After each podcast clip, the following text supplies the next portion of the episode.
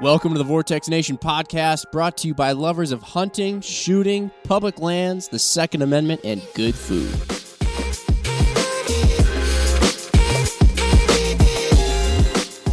All right, what's going on, everybody? Jim, I'm going to open this one, which I rarely do actually. You have all these, you always have these nice twisty, turny opens. They're elaborate. I'm more of a jump right enter.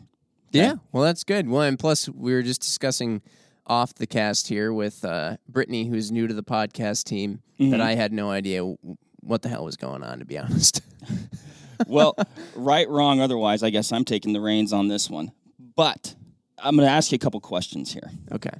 What do you know about reloading? Next to nothing. All I know is that there's these people called brass rats that go around the range, pick up spent cases off the ground, Yes. apparently, and their own sometimes. And sometimes they have little nifty contraptions that catch their own brass as it comes out of the rifle. They've got all these fancy plastic containers full of full of cartridges. They talk about reloading nonstop, and they, They, use just- lots of words. They use lots of lots of big words. They talk about math. They use numbers, and they hang out in their basements a lot. Question two What do I know about reloading? Probably about as much as Sa- I know. Same. I was going to say same. Right. So then I would say it just makes sense that you and I are going to embark on a reloading adventure, an adventure in learning, but to the next level because we're going to take all this knowledge and these processes and these things and these, these this math and these words that you speak of and we're going to implement them in quite possibly one of the most challenging scenarios on this shooting earth the Vortex Extreme. Yeah. Why not? Yeah, it just makes sense. most people would reload, you know, their first cartridge or something like that, get into the hobby, and then take it to the range and shoot a couple shots. You know, maybe step back, tie a rope to their uh, string to their trigger, stand far away, lock it down, pull the trigger. Hopefully, their face doesn't blow off. You know, or at least that that method would ensure that their face wouldn't blow off if there was a catastrophe.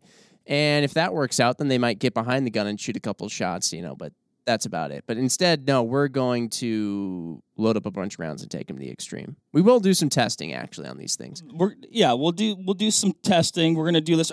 What you just described is probably what we should do, but just like we jumped right into the intro on this podcast, we're just gonna jump right in. That's right. Both feet, go That's for right. it.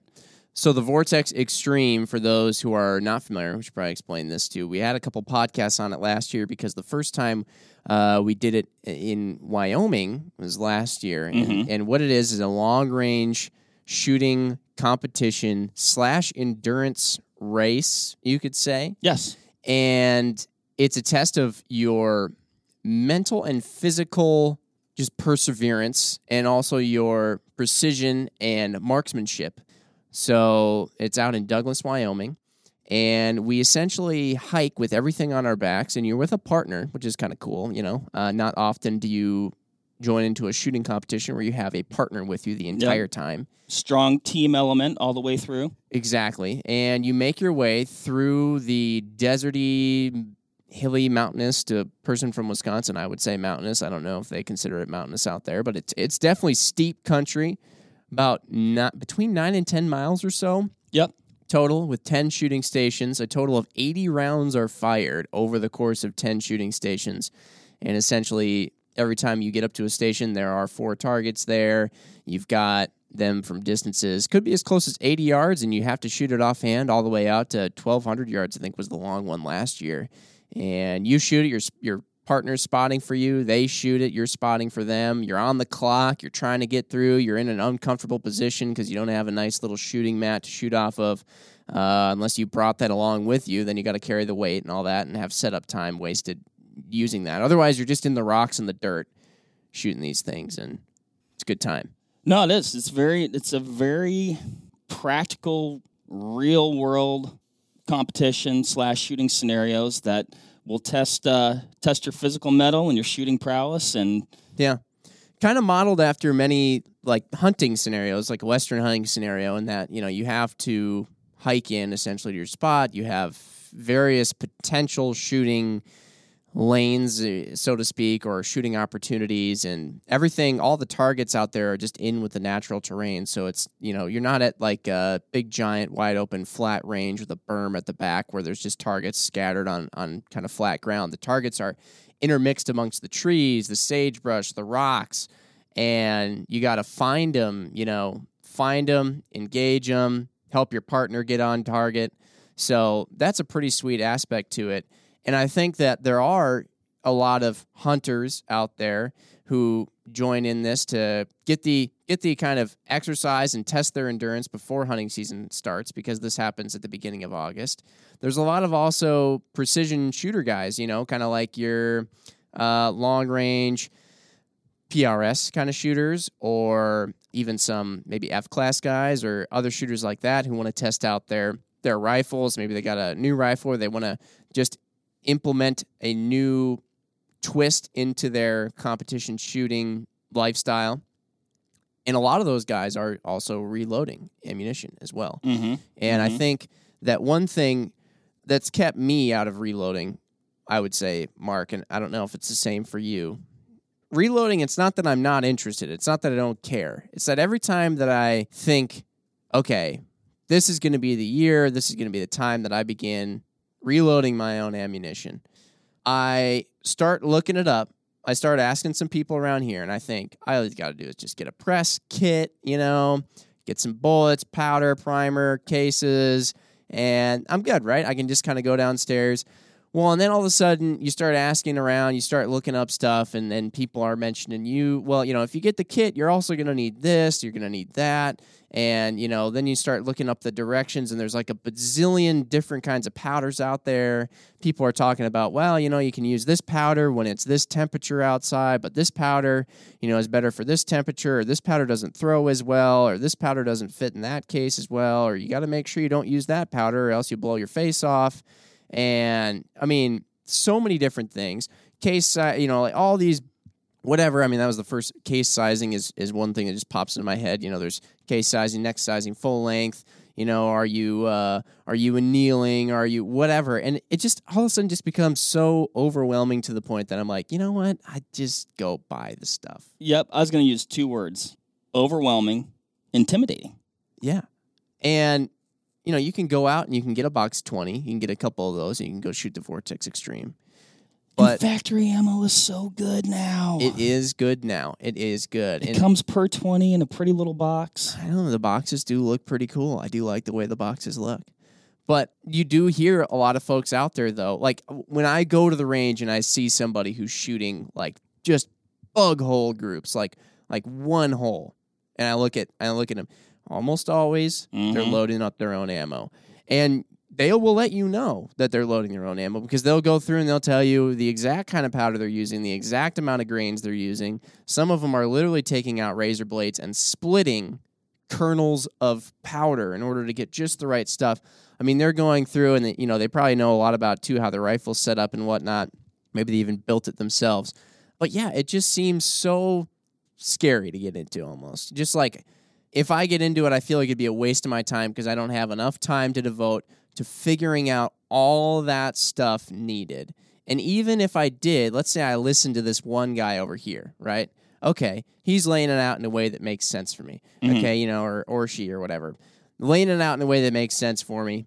And just when I think I got it, I go over to somebody else. Somebody else says, "Oh, you're thinking about getting into reloading? Yeah, I'm gonna get, you know, like whatever. I'm gonna get this, that. I'm gonna load up these, this uh, grain weight bullet. I'm gonna use this powder, and then oh, You're well, gonna you're gonna do it that way. you're gonna do it that way, huh? Well, I don't know about that. You know, I think I would rather have, you know, go in and get this piece of equipment and get that, and then it's just, it's all up. You know, it's like it, it makes me wonder: Does anybody actually like, you know, there's reloading manuals and there's all that, but eh, nobody seems to follow the manuals perfectly. They all have their own little. It's like cooking. it's like that's a good way. Everybody's, you know, there's the recipe books everywhere, and if you just followed them, you could make something good.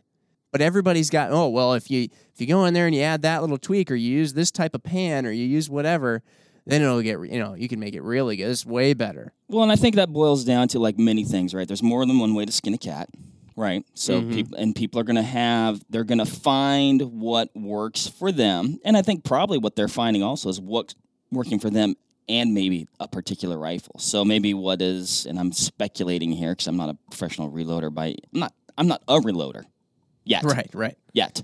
Yet. So anyway, I think this will be good. This is going to be a good exercise for us. I think there's a lot of folks out there that are probably a lot like us in this regard. So this is going to be uh, an exploratory mission. It's something uh, new. Luckily, we have a lot of reloaders here at Vortex, so we can suck off their pool of knowledge, and should be fun. That was an interesting phrase to use. I, Yeah, I, didn't saw know. you. I saw your eyes get kind of. I was like, what is he going to say? sorry. Okay, back on track though. But yes, we've gotten a ton of questions too. We've done some reloading episodes. If you're still if you're curious about the topic of reloading, we've done 101 and I think we called it either 102 or 201 or something like that. And we brought some people in. Those have been we've looked at the metrics. Those have been very popular episodes for us. A lot of you listened to them, and uh, a lot of questions came in on that. So we figured why not sort of wrap the whole reloading topic up into an adventure where we actually apply it to the Vortex Extreme. I can't think of a better way to apply it because it would apply to competition shooters, hunters, and uh, we will be reloading for primarily, of course, precision. We're not necessarily going to be doing it for volume like Yes. a three gun shooter might for pistol or 223 ammo. If you're interested in that, perhaps there's something else we can uh, do in the future. As far as a podcast goes, I'm sure there may be a number of people curious about that. But we will be reloading for precision. Spoiler alert, at this time of recording this intro, we actually have already acquired all of the necessary pieces to the puzzle. And I would say that as I've now looked at it, as we've now started acquiring tools, acquiring the necessary equipment and consumables, it's starting to seem less scary, a little bit mm-hmm. less overwhelming. And we're going to get this set up. You'll see as part of this Pod Adventure series, we're going to talk about everything you need, how the actual reloading process goes in a semi live format. We're going to give you guys an example of some testing out on the range.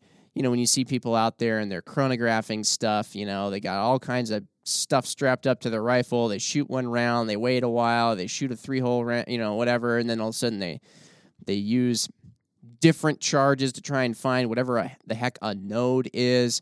We will be finding we will be finding that, and then we'll give you guys an update too from the extreme when we're actually there to tell you how this thing went. Does that sound about right, Mark? That sounds about right. So follow along and let us know what you guys think. And if you have any questions too, always hit us up because we can always make follow ups Absolutely. and answer those. Hopefully, we can find our node, Jim. Hopefully, we can find our node. With that said, go on and listen to the next episode within this pod venture where we talk about everything you need. Truly, literally, everything that you need. We go through it.